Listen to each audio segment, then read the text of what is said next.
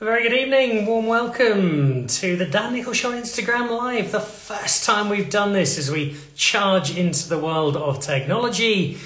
Oh, what a way to start it off as we catch up with one of my very favourite guests from the show. Good mate of mine, somebody I've spent quite a bit of time with, especially in the bush of late. We've done some work together with one of the safari operators and gone traversing through the Kruger. Giniel de Villiers. He's just back from the Dakar. With a fairly successful race in part. Uh, a little frustrating, I suspect, in others. He did get a stage win. Uh, but also some days it didn't go quite according to plan, in as much as it ever does on the Dakar. And so, in just a couple of moments, Giniel will be joining us and we'll chat to him and get some thoughts on an extraordinary day for sport. Uh, very excitedly watching the India versus Australia cricket game, and uh, unbelievable for uh, India over Australia.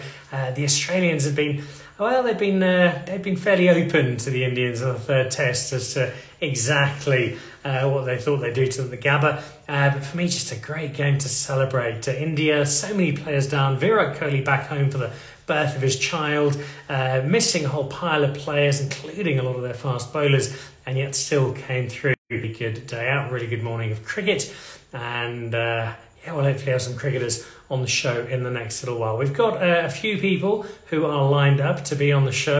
So what? Hope you do well. I'm going to talk to Brandon Stone tomorrow. Uh, Brandon is in Abu Dhabi at the moment and he is preparing for the first big event of the calendar year, the Abu Dhabi Championship. And uh, we're going to be speaking to him in uh, just a moment. So I can see, uh, oh, there we go. I think we have Giniel. Is to look forward to tomorrow.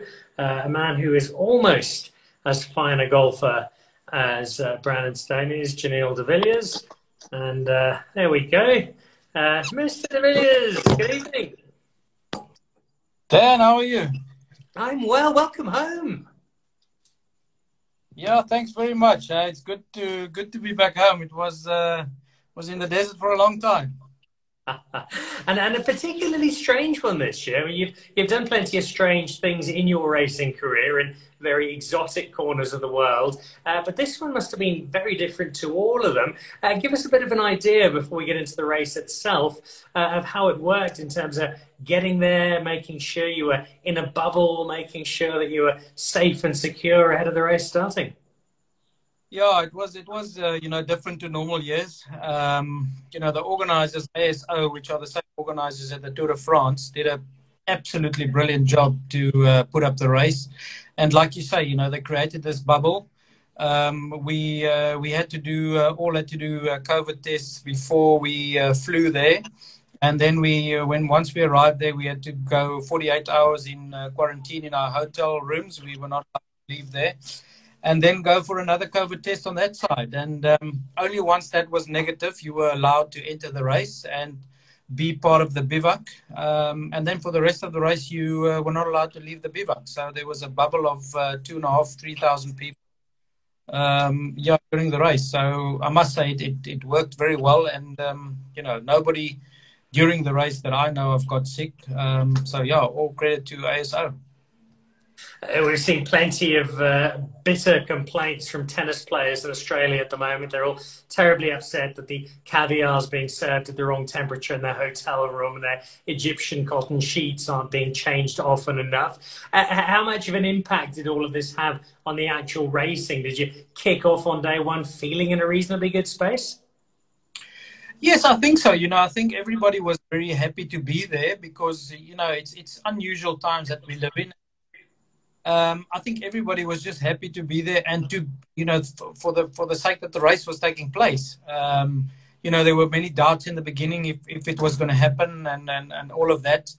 You know, and I think once the race uh, happened and it started, you know, it actually got your mind off a little bit of the, uh, you know, all the, the struggles that we are dealing with nowadays. So I think that was a good thing. I think, um, you know, everybody enjoyed it from there.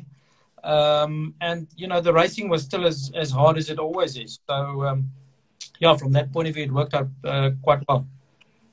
Uh, let's go back a little before you actually started the race and setting aside all the COVID challenges. Uh, you generally have a Christmas very few people would envy because while your wife, who's an internationally acclaimed sommelier and, uh, and wine expert, is uh, throwing back some of South Africa's finest red wine, red wine I know you are very partial to yourself, you have to sit through Christmas nibbling on salad, drinking sparkling water, uh, and watching everybody else enjoy themselves.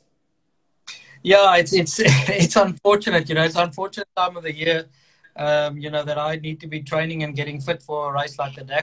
So, you know, when, like you say, when everybody's drinking sparkling wine and and, and what have you, and you know, I I, have to drink uh, sparkling water and um, you know make sure that I ride my bike every morning, still uh, try and stay in reasonable shape. So. It is a bit difficult, but anyway, you know that that's how it is. Um, luckily, I can, uh, or I can try to catch up now a little bit after the race. Um, it's my daughter's, uh, my four-year-old daughter's birthday today, so uh, yeah, we we we're trying to catch up a little bit, um, you know, on what I lost out in December. well, we wish her a very happy birthday, and her best gift of all is, of course, having her father back after what looked like a, a, very up and down race. There were some highlights, winning a stage is always fabulous, but I got a real sense that there was almost a bit of frustration creeping through where uh, there are a lot of things you just don't have control of. That's the nature of the Dakar. Uh, what was your feeling on the, on this race as a whole between the uh, the ups of that stage win and then uh, some days that weren't quite so easy? Mm. Yeah, no, look, I mean, I think I think this is probably one of my most frustrating races um, that I've done in the in the in the last 18 that I've done. Uh, there's probably been one other one that has come close, but it's it was really really frustrating from the word go. You know, nothing seemed to go our way. Um, we struggled a lot with, uh, as you know, now punctures. We had a tremendous amount of punctures. We uh, we got lost um, many many times uh, during the race with the new navigational challenges. Um, you know, I broke a drive shaft, and then um, you know I, I was in the dust of some of the trucks when you when you go back like that. So we had a really, really challenging race, and you know, nothing, like I said, seemed to go right except for the one day we won the stage, uh, lifted the spirits a little bit. Um, but it was a really, really challenging race, and um, you know, as rightly say, quite frustrating at times how do you pick yourself up? You've got a, a long day out there. Uh, you're busy getting lost in Saudi Arabia in the middle of the desert. Uh, you get in late at night. You know you've got to be up first thing. There's probably work that needs to be done on the car, so you're not going to sleep terribly well.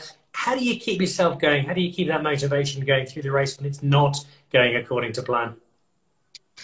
Well, I mean, because I've done so many races, it's you know, I I, I pretty much know how it goes. You know, so the, the, the, best thing is, I mean, you shouldn't lose your sense of humor because if you lose your sense of humor, it can become a very long two weeks. Um, but no, you just got to keep grinding at it. You know, the, in the Dakar, even if you have a bad day, and I've had many bad days in the past, sometimes you have a bad day.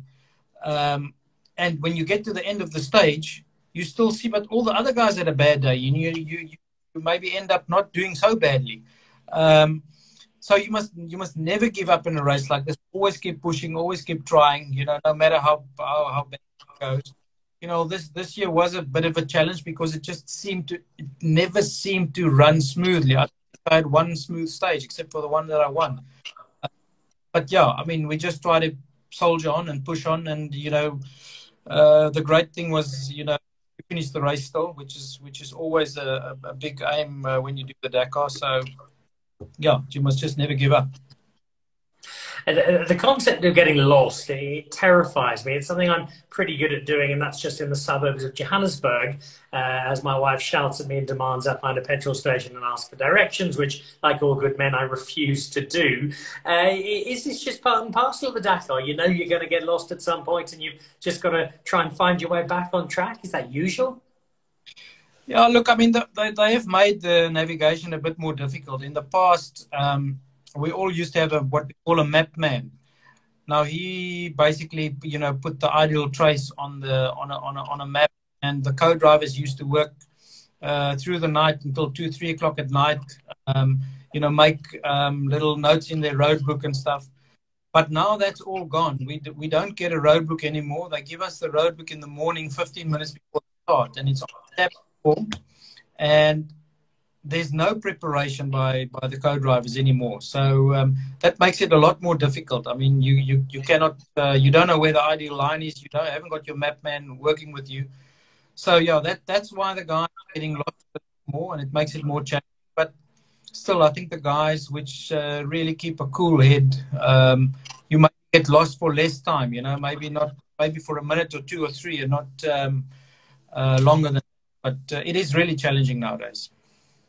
Is that the most nerve-wracking aspect of it, uh, or, or, is there something else that puts the puts the fear into Giniel a little more than getting hopelessly lost in the middle of the desert?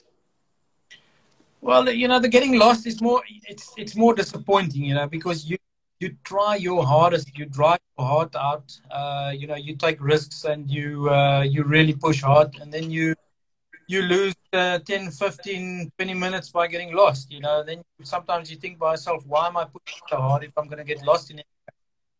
But you know, coming back to the first point, which you, you should never give up because sometimes it happens to the other guys as well. Um, you know, it, it seemed, it, it felt like it happened to us a little bit more than it, it did to the others. Um, you know, it's, difficult to say. Um, but you shouldn't, you shouldn't, like I say, you shouldn't get lost for, for long periods of time. If you have, if you are lost for small periods of time, you should sort it out. And uh, that's something we uh, we need to work on uh, in, in, in in our little team environment um, between myself and the co-driver. Um, but yeah, it, it is it is it is irritating um, like hell. Um, but yeah, I don't know if there's any not really any other thing that, that scare you or so. I mean, you you don't really think about it like that. You mentioned you now get the book at the start of the day. Things have changed a little. In as much as there is a regular day on the Dakar, uh, sketch out for us how it works, what time you're up, what you're having for breakfast, uh, how the day plays out most days. Well, the day is, is, pretty long. It's pretty much a 12 hour day. You get up in the morning. We, we all sleep in, in campers. Um, so we, we, we you get up in your camper typically at 5.30, 5, 5.30 in the morning. Um, you'll have a, a, quick breakfast, like a shake or something, um, and then normally you leave on the on the on the road section uh, to go towards the stage at anything between six and seven. Uh, you you that probably gives you uh, two uh, two two and a half hours, three hours, depending on the length of the road section. You get to the start of the stage, um, and then you do your stage, which is four five hundred kilometers, four five six hours. Um, and then you basically get you've got another road section after the stage, and you get back to the bivouac at five six o'clock in the in the in the afternoon. Um, you have a debrief with your team about what's happened during the day and and and, and all of that, and then you go and eat and uh, basically go and sleep, and that you repeat for two weeks in a row. Does it get a bit monotonous? It does feel does feel like that in time at times. Um, but you know, you you just that's how it is, and that's how you work your way through it. Um, for lunch or in the car, we have uh, we just bars or, or, or energy gels. Um, you know, I, I eat pretty much the same stuff than I uh, than I eat on a bicycle. Um, and yes, I, I, I, take a little. Uh, I take some biltong snacks with me um, to have a sense of sense of home, and uh, it's, it's amazing what a difference that makes makes if you just take a piece of biltong or uh, you know whatever with you to uh, to to to make it feel easier. But um, it does feel a bit monotonous sometimes. But you know that's how it is. Well, there's uh, there's our headline for us. Uh, De Villiers admits to smuggling biltong into Saudi Arabia. It'll be front pages everywhere tomorrow. Uh, what about uh, what about lunch? But just the, the basic stuff. Uh, I'm, I'm, thinking you probably don't find a nice picturesque sand dune, get out of the car, undo a picnic basket and a nice big blanket, and uh, sit there for romantic lunch. Uh, is it all in the car? And what about the bathroom breaks? You pulling over quickly to find a, a, a sheltered dune, or is it just uh, well everything that happens in the car happens in the car? Yeah, look, I mean, uh, like I said, the lunch we just take an energy bar and uh, and and uh, some gels and stuff with us. Um, we don't have a cooler box in the car. We don't. There's no space for something like that. We can't take some some beers with us. Although in Saudi it's very difficult to find beers. Um, so yeah, that's that's that's basically that from the lunch side. Um, and when we want to go to the bathroom, we, uh, you know, we, you, you know, you might, you need to make sure before you start that you've, you've done your business, and then uh, just for the main things, we might wear a nappy, um, which is uh, which which works quite well actually. Um, you don't want to uh, wet the seat because the mechanics don't uh, really like you for that, and you might get a hammer or a spanner over the evening when you get back because then they got to take the seat out and wash that. So uh, yeah, it's better to put on a nappy for for for those uh, those instances. the less glamorous side of being an international rally driving superstar. Uh, one of our viewers is Heike Avalanche. She's uh, in a question. Do you miss Dirk? Well, I actually Dirk was in our in, in our satellite team, and I actually had a a, a lot of uh, chats to him uh, during the uh, during the rally. Uh, he was with another guy called Yazeed Al Rajhi, and uh, no, we're still very good friends. Um, you know, we were we were in the car together for 11 years, um, and then um, you know, obviously our our he decided to to to, to do his own thing, and uh, you know, I I had to get another co-driver, but yes, I mean we still we still great friends, but it, it just so happens, you know, sometimes it's it's almost like some golfers and and uh, and, and and their caddies, you know, at, at, after they've been together for 10, 15 years, they decide to take a break and you know try to and you know maybe they get back together again. So yeah, who knows? Um, but we're still great friends and uh, we still speak regularly regularly to each other. All right. Uh, question coming in from uh, Len DeVet. Uh, not to hammer on about the subject, but do you think the difference in tyre size, uh, let's uh, just see if we find that question, uh, was an issue between the Hilux and the, the buggies? Was it detrimental to your Hilux compared to the buggies? Question from Len DeVet. That's actually, that's a very good question. And that's something that's been discussed um, during the race, especially at the end, quite a lot. Um, I think that is the main difference. Um, the buggy tire is a is a 37 inch tire, whereas we on the Hilux we run a 30 tire. And uh, you know we had a lot of punctures, as, as, as you all know. Um, whereas the buggies basically had two to three punctures the race, and it's the same tire. It's, it's both the Goodrich tire. But I think uh, from next year, that, that that's the way that the, discussion is, is, going. Is that um, the four x fours will be allowed a bigger tire, uh, just to allow it to be able to take the impact. Uh, because you know the speed of the cars has increased over the last years quite a lot.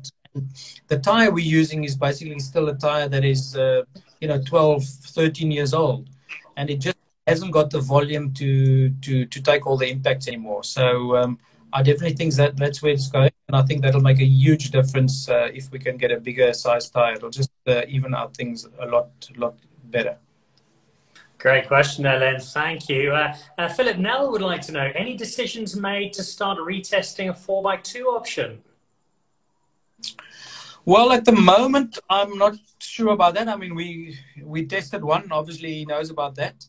Um, but there will be all sorts of uh, discussions going on of, of what is happening now. Sure, sure. The the four x two car that won the last four out of the five uh, Dakar rallies. You know, uh, we do feel that they have a slight advantage with the tire size and with the, the suspension travel. They're also quite a lot lighter than we are, about 300 kilograms lighter than a 4x4. Um, but, you know, it, it, it all depends on the marketing strategy the manufacturer. Uh, Toyota wants to market highlight the 4x4 vehicle. You know? so a 4x2 won't, won't necessarily make a lot of sense to them. Um, it depends on the marketing strategy. It, it, it, obviously it makes sense for Mini, although it sounds quite strange. Um, but um, yeah, we'll have to wait and see what uh, the manufacturers say on that one. Uh, which leads into an interesting point. It wasn't just a proudly South African driver at the wheel, it was a proudly South African vehicle out there. Uh, give us a little bit more on that backstory on uh, what is a, a, wonderful South African triumph in terms of what you were driving. Yes, I mean, the, the, the, Hilux is built in Johannesburg, in Midrand, in the, in the workshops in Midrand at Hallspeed, which run uh, Toyota Motorsports uh, department here. And um, 95% of that car built right here, right at home. Um, and, and, you know, that's the great thing about it. You know, previous, previously I raced for other manufacturers and I won the Dakar you know, with, with not a home built car. And it would be great if we can do it with something that's produced locally and that's been uh, built right here. So we've been developing the Hilux over the last couple of years uh, here in South Africa, and you know I'm very proud to say that it's uh, you know it's it's a local thing from South Africa, and you know we've won the Dakar with the Hilux uh, with uh, two years ago, and uh, he's second now the last two years. So um, I've had a couple of podiums with the Hilux, so it just shows you know as South Africans we don't need to stand back uh, for the rest of the world. Uh, this reminds me, I made the mistake when Giniel and I were on safari together last year of asking him a very simple passing question about our game vehicle, which happened to be a Toyota, and uh, giving me the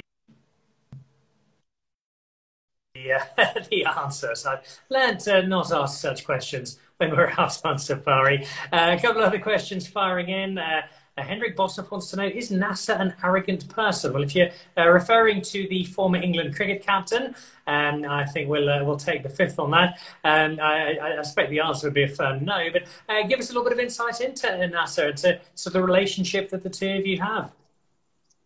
Look, Nasser is a is a he's a very competitive guy. Um, he's a very confident person. Um, so you know, it depends on how you see it. I mean, you might see it as arrogant. Uh, but he's very confident, and he's actually a very nice guy. I mean, we get along very well. Um, he's, he's, in my opinion, he's the best uh, driver in the world right now. He's the fastest uh, driver in the world right now. So it's great to have him on our team. It's better to have a guy like that on your team than against you.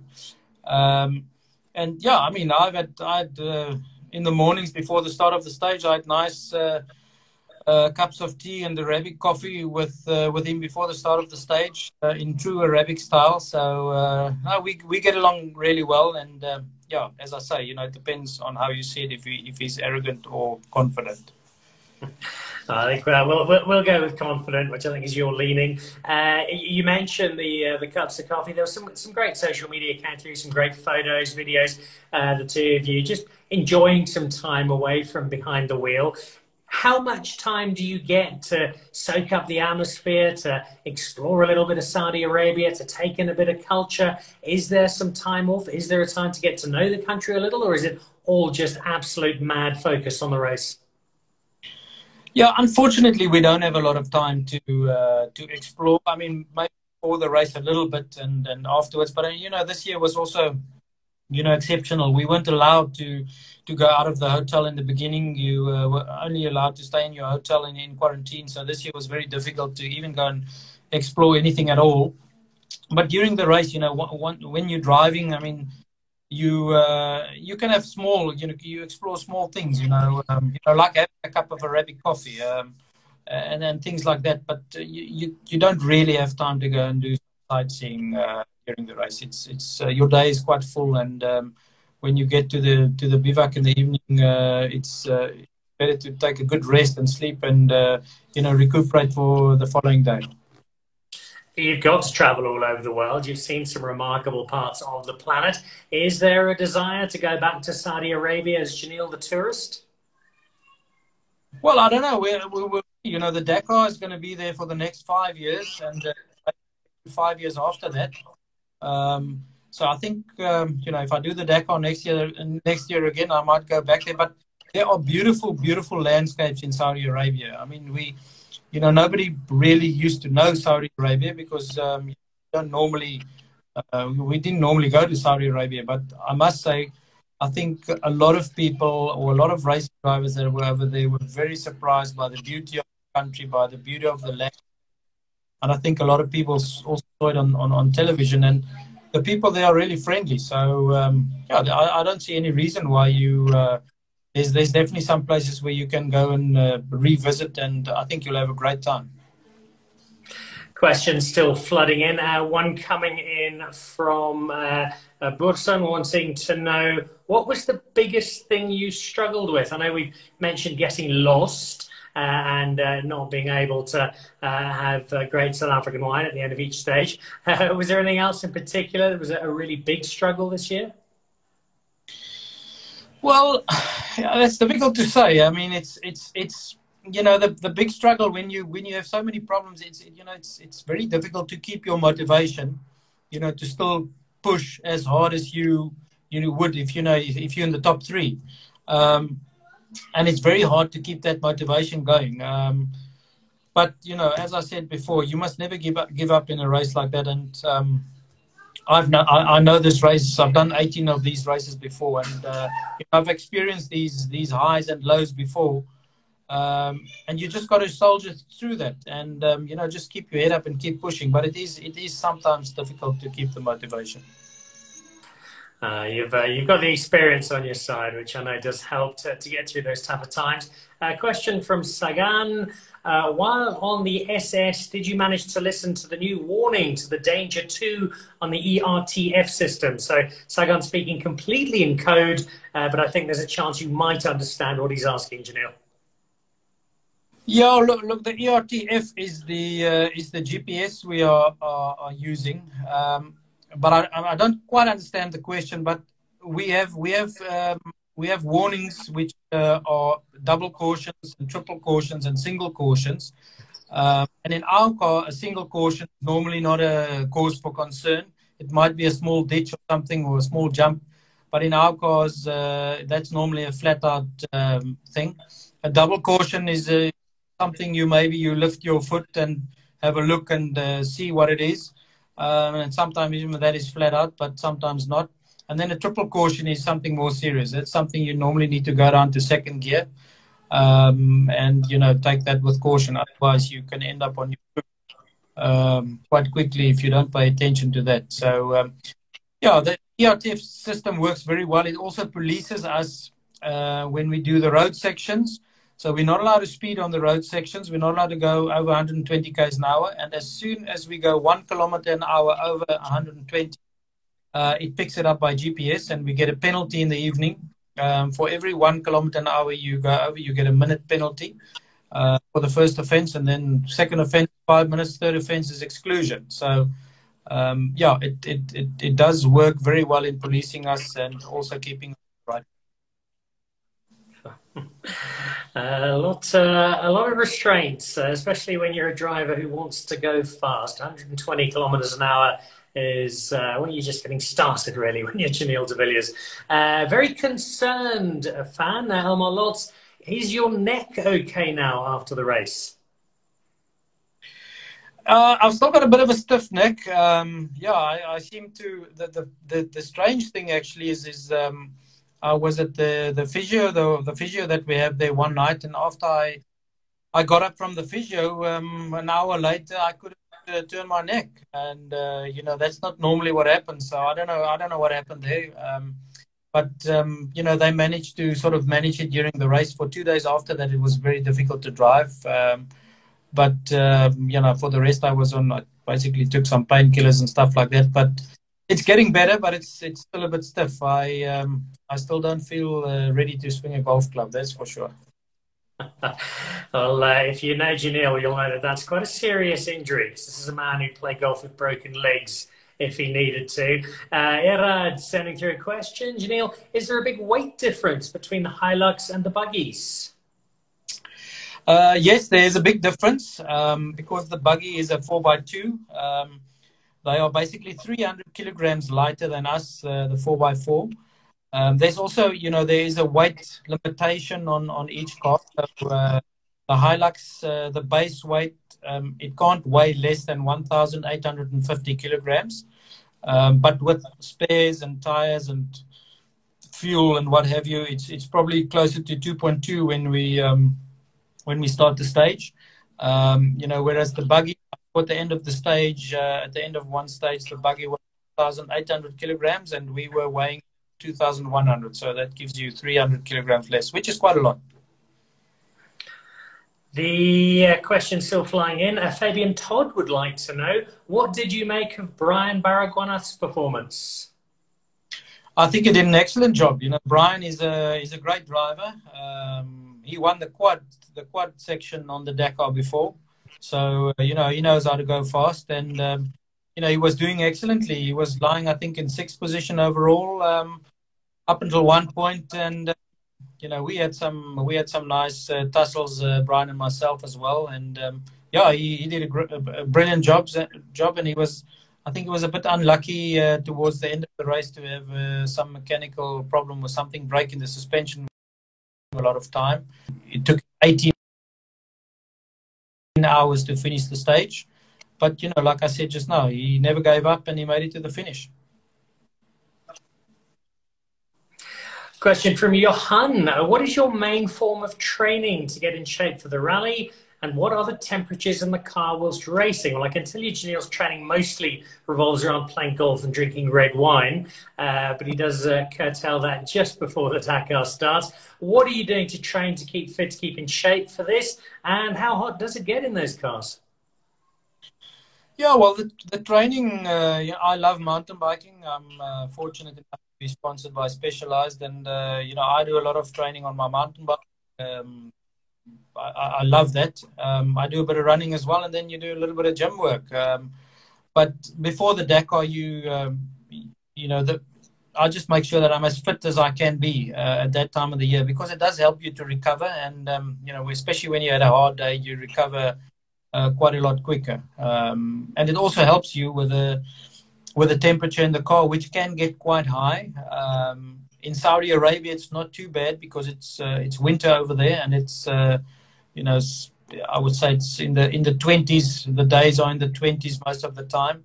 Um, we do have um, air conditioning in the car for the for the hot days, which which does help. But the one thing uh, which is important to remember is that the engine sits between myself and the navigator, so that is quite a big heater sitting right there. Um, so I would say with the air conditioner in the car, it can get up, it can get between 35 and 40 degrees. Um, and we did measure it before we had conditioners, air conditioners, and it got up to between 60 and 70 degrees, which is uh, quite hot. Question coming in from uh, Christian Sarfontaine, who's watching this while working on his bakkie and souping it up with uh, dreams of heading to the desert. Uh, Christian would like to know Is the Dakar still doable to participate in non professionals or privateers just doing it for the experience?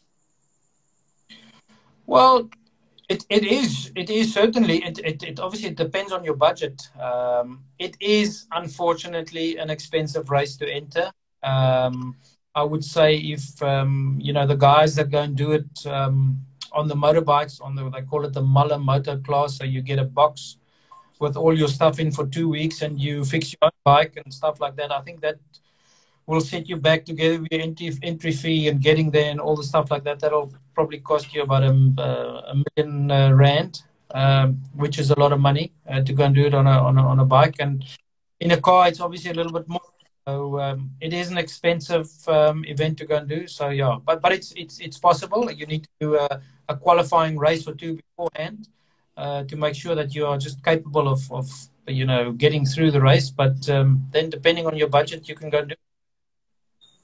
It is a race that would take you to Saudi Arabia if you were to do it, but that hasn't always been the case. We started in Africa, we made our way through South America. You've now had some Saudi experience, you know all of the different options. What, what's the key difference between the three, and do you have a favorite? Well, yeah, they, you know they are very different. Uh, I've, you know, I've been fortunate to to partake in all three of them the African one is just you know they are really so much. It's it's, it's open desert. It's uh, you know if you break down in the middle of the African desert, you really feel alone uh, in the middle of nowhere. Um, whereas in, in in South America, it was a little bit different. There were five million people following the race uh, in the first year that I was there. There was more than a million people at the start. So you can imagine the atmosphere is completely different. Um, it's the first um, country that I felt like, uh, you know, I know what it feels like to be a, a rugby player like a Schalk Burger or one of those boys. You know, the, I actually they needed security for us to walk through the people. Um, so that's it's it's a completely different feeling. Um, Saudi Arabia is a little bit more towards Africa, more open desert, um, a lot less people around. Uh, but you don't feel as exposed as you did in the in the African desert, especially in Mauritania and, and places like that. Um, but I don't know. My favorite is probably South America because I, I won the race in South America.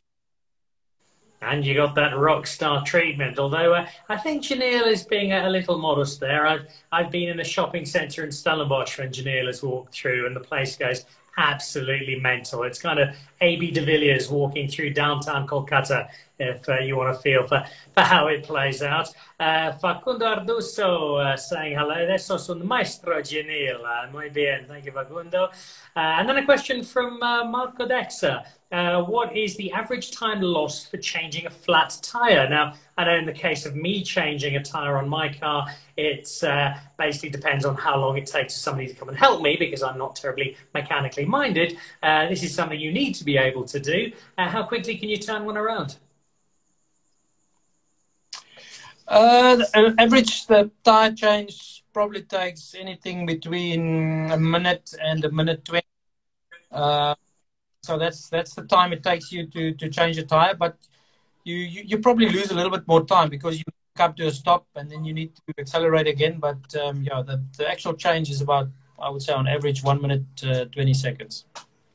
And when you have a year like this year, where yeah, every time you blinked you were getting a puncture, uh, how, how many tires do you carry with you? Have you got a, a, supplier nearby? Are you being followed by people? What sort of outside assistance can you get during the course of a stage? How, uh, how does that work out?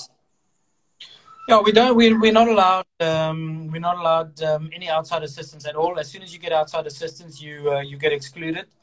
Um, the tires we carry on the car, we are only allowed to carry three tires um, as per the rules. We're not allowed to carry more on two stages this year, I had four punctures. So um, in the one stage, I had to wait 25 minutes uh, before uh, a car came past. Um, and luckily, in the in the in the rally, there's a lot of Hiluxes, so I could use one of his tires. Um, you know, and obviously, then you lose a lot of time. And the, the next time, it was a it was a little bit less. Um, but yes, it is it is um, it is challenging. Um, but yeah, there's a there's a yeah, the Dakar is full of challenges and that leads to a question I'm always interested in, in, in this kind of space where it is a fiercely competitive race. You're all trying to win it, uh, and you, it wouldn't be the race it is if that wasn't the case. And yet, you've just spoken about somebody stopping and helping you out with a tire. We see that kind of relationship in something like the Absa Cape Epic, the mountain bike race, which I know you follow very closely every year. Is there that sort of camaraderie amongst the drivers? If you see someone in trouble, is it always the case of I'll stop and I'll, I'll help you out as best I can? Yeah, it's a, it's amazing the camaraderie in the Dakar. You know, the, all the guys are, are, trying to look out for each other obviously, you know, if you're racing at the front, I mean, you're not going to stop at your closest competitor if he has a problem. Um, you know, that's why you have teammates and you need a strong team. Um, you know, hopefully your your teammates they can help you out. But you know, it's it's it's just amazing. You know, the one the day that I ran out of uh, out of wheels, um, one of the guys, uh, the privateers actually lower down in the field, stopped stopped at me and gave me a tire, um, which is really really great. You know, and and and, and in the evening, I make sure that he gets a brand new tire back uh, from our team. You know, just to, I mean, say a little bit of a word of a thank you to him. Uh, but it is it, it, it, it's it's amazing the camaraderie in the race, and uh, I think it's it's more so in the Dakar than in any other forms of uh, motor racing. Which leads to the question of, of, motivation and continued involvement. It's more than just the driving. You're part of a, a greater motorsport family within this environment that is the Dakar. But despite the fact that you look like you're in your mid 20s, Giniel de Villiers is uh, moving into the, the back end of the 40s at the moment. You're still in great shape. I've had the misfortune of standing next to you at a swimming pool, both in our costumes, and it was very dispiriting for me. Uh, but eventually, with all athletes, there comes a time when enough finally is enough. How much longer do you see this Dakar career of yours going on the back of this particular race? Well, yeah, I mean that's uh, that's a question that um, you know you you never quite know how to answer, but you know I can't I can't. I, hopefully, I've got another uh, one or two left. I mean, uh, we we've got to wait and see what um, Toyota decides uh, with where they want to go with the race. Um, you know, certainly if they're up for it, I'm I'm keen for another one or two probably. Um, but yeah, like you said, I'm on the on the wrong side of the foot at the moment. So yeah, I, I, I can't see my, maybe another two three years, but um, you know even that is difficult to say. I mean Peterhansel, which has just won the race for the eighth time in the car and the 14th time overall, for the last four years, he's been saying every time it's going to be his last race, it's going to be his last race. And then, uh, you know, you see him at the start every year. So uh, you never know what happens. Um, let's let's see what happens next year or this year. to uh, to wrap up, I do want to find out about the rest of your year, but that's preempted slightly by a question from Oliver asking uh, Giniel with the Absa Cape Epic in October this year. Are you going to ride it as fitness training? Well, that's maybe a possibility. I mean, the, the, the Epic has always been in March, and it's always been very difficult to, um, you know, to, to to do it because I mean, if I do it, I, I want to I want to make sure that I'm properly fit because I don't think you should do the Epic if you're not fit. Um, well, yeah. So in March, it was almost impossible for me to do it. So, yeah, we never know. Let's see. Maybe in October, it's a possibility. All right. Uh, rest of this year, Giniel, uh, I, I was always convinced that you only work two weeks a year and uh, spent the rest of the year sitting by a swimming pool alternating between uh, Rust en Vrede Cabernet Sauvignon and chilled Red Bull. But I know there's a little more to it than that. Uh, once you've called your breath, once you've celebrated the big birthday party today, uh, how does the rest of your year plan out? What do you get up to? What does it involve?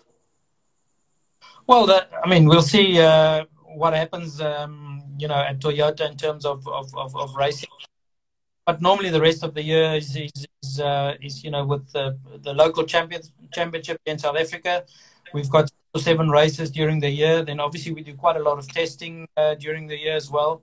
Uh, and I've always been involved with Toyota, with uh, you know, with car launches and things like that. So that also keeps you you quite busy. So uh, yeah, the year in the beginning of the year it's it's fairly quiet, and then I would about May, June, it starts to pick up, and then second of second half of the year is always uh, you know crazy busy. So um, I expect it to be uh, yeah the same this year. Let's wait and see. Well, that crazy busy might involve a bicycle and a tall Irishman called Bobby on the Epic. We'll keep you posted on that and uh, looking forward, Giniel, to spending some more time with you soon in the bush with our friends from Ranger Buck Safaris. Uh, for now, that birthday party awaits. So you've got a, a four-year-old who I'm sure is looking forward to her dad coming to celebrate. Uh, congratulations again. I know it was a really frustrating race for you, but you make us immensely proud when we see you flying that South African flag, driving that South African car, uh, and doing such a great job as an ambassador for South Africa. So enjoy the recovery. Hope the neck eases up. You get back on the golf course soon, and a very, very happy birthday uh, to a smiling four-year-old back at home. Thank you, Dan, and it's uh, it's been great talking to you guys, and uh, yeah, hopefully we we see each other in the bush again with uh, Ranger Buck uh, over a glass of uh, Rust en Vrede red wine. Thank you very much. I look forward to it. Giniel de Villiers, thank you very much indeed a uh, Dakar star, won the race before. He's done 18 of them now and uh, joining us. He only got back to South Africa yesterday. So, uh, big thank you to Giniel on his daughter's fourth birthday, taking a chunk of his evening out to catch up with us. A big thank you to everybody who's watched, sent in some terrific questions there. Uh, it's been lovely interacting with all of you, uh, with all of our friends, friends of Giniel's and friends of the Dan Nicholl Show. And we're going to be doing this fairly regularly, including tomorrow, an hour earlier tomorrow because of time differences. Tomorrow at 6 o'clock South African time, I'll be crossing to Abu Dhabi and joining Brandon Stone, the South African golfer, a European Tour winner three times over, as he prepares to take on the first big event of the year, which was the Abu Dhabi Championship, first big event of the European Tour. So Brandon Stone tomorrow, plenty more guests coming up. Uh, do follow us on our Dan Nicholl Show social media channels. And a throw forward first week of April, season 13 of the Dan Nicholl Show, presented by BrightRock touches down on Supersport. Massive, massive thank you to Giniel for the time this evening. Thank you to all of you for joining us from right around the world. And if you've got an interest in golf, then please join us 6 o'clock South African time on Wednesday evening as we catch up with Brandon Stone. I'm Dan Nicholl from The Dan Nicholl Show, presented by BrightRock. See you tomorrow. Cheers.